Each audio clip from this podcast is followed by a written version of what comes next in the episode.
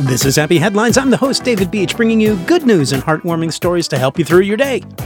Even days like these. Here's today's story.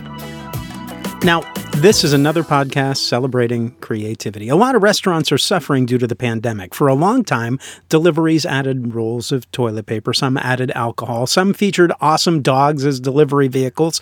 In central Japan, there's a sushi restaurant that has come up with a very popular system they're sending shirtless bodybuilders to deliver the food.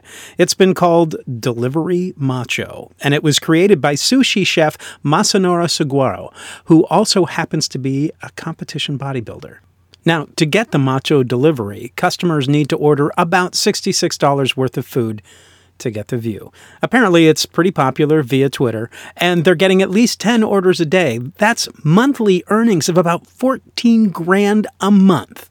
Not bad. Not bad at all.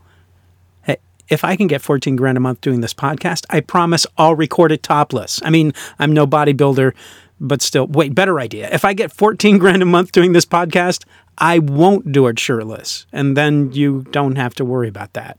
Much better incentive. Anyway, thank you for listening. That is a happy headline. And I'm David Beach. This is Happy Headlines. Thank you for listening. Hey, you can visit us on Facebook. You can see some of the stories that didn't make the podcast as well as leave some of your own. And maybe I'll post a picture of myself doing this podcast with my shirt on. Unless, you know, you, you want to toss in 14 grand a month.